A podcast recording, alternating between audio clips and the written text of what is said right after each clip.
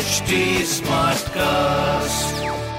आप सुन रहे हैं एच डी स्मार्ट कास्ट और ये है लाइव हिंदुस्तान प्रोडक्शन हाय मैं हूँ आपके साथ मैं रघु रफ्तार। इस हफ़्ते मैं ही आपको कानपुर शहर की खबरें दे रहा हूँ एच टी स्मार्ट कास्ट के ज़रिए।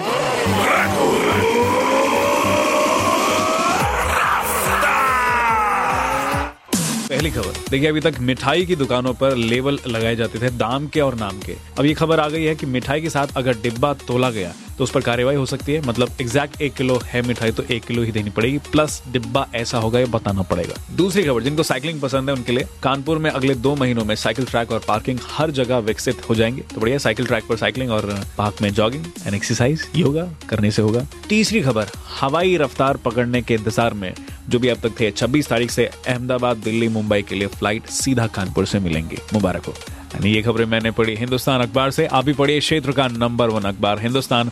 और कोई सवाल हो तो ज़रूर पूछेगा on Facebook Instagram and Twitter हमारे हैंडल हैं एच टी और ऐसी पॉडकास्ट सुनने के लिए लॉग ऑन कीजिए www.htsmartcast.com आप सुन रहे हैं एच टी स्मार्ट कास्ट और ये था live Hindustan production HD Smartcast.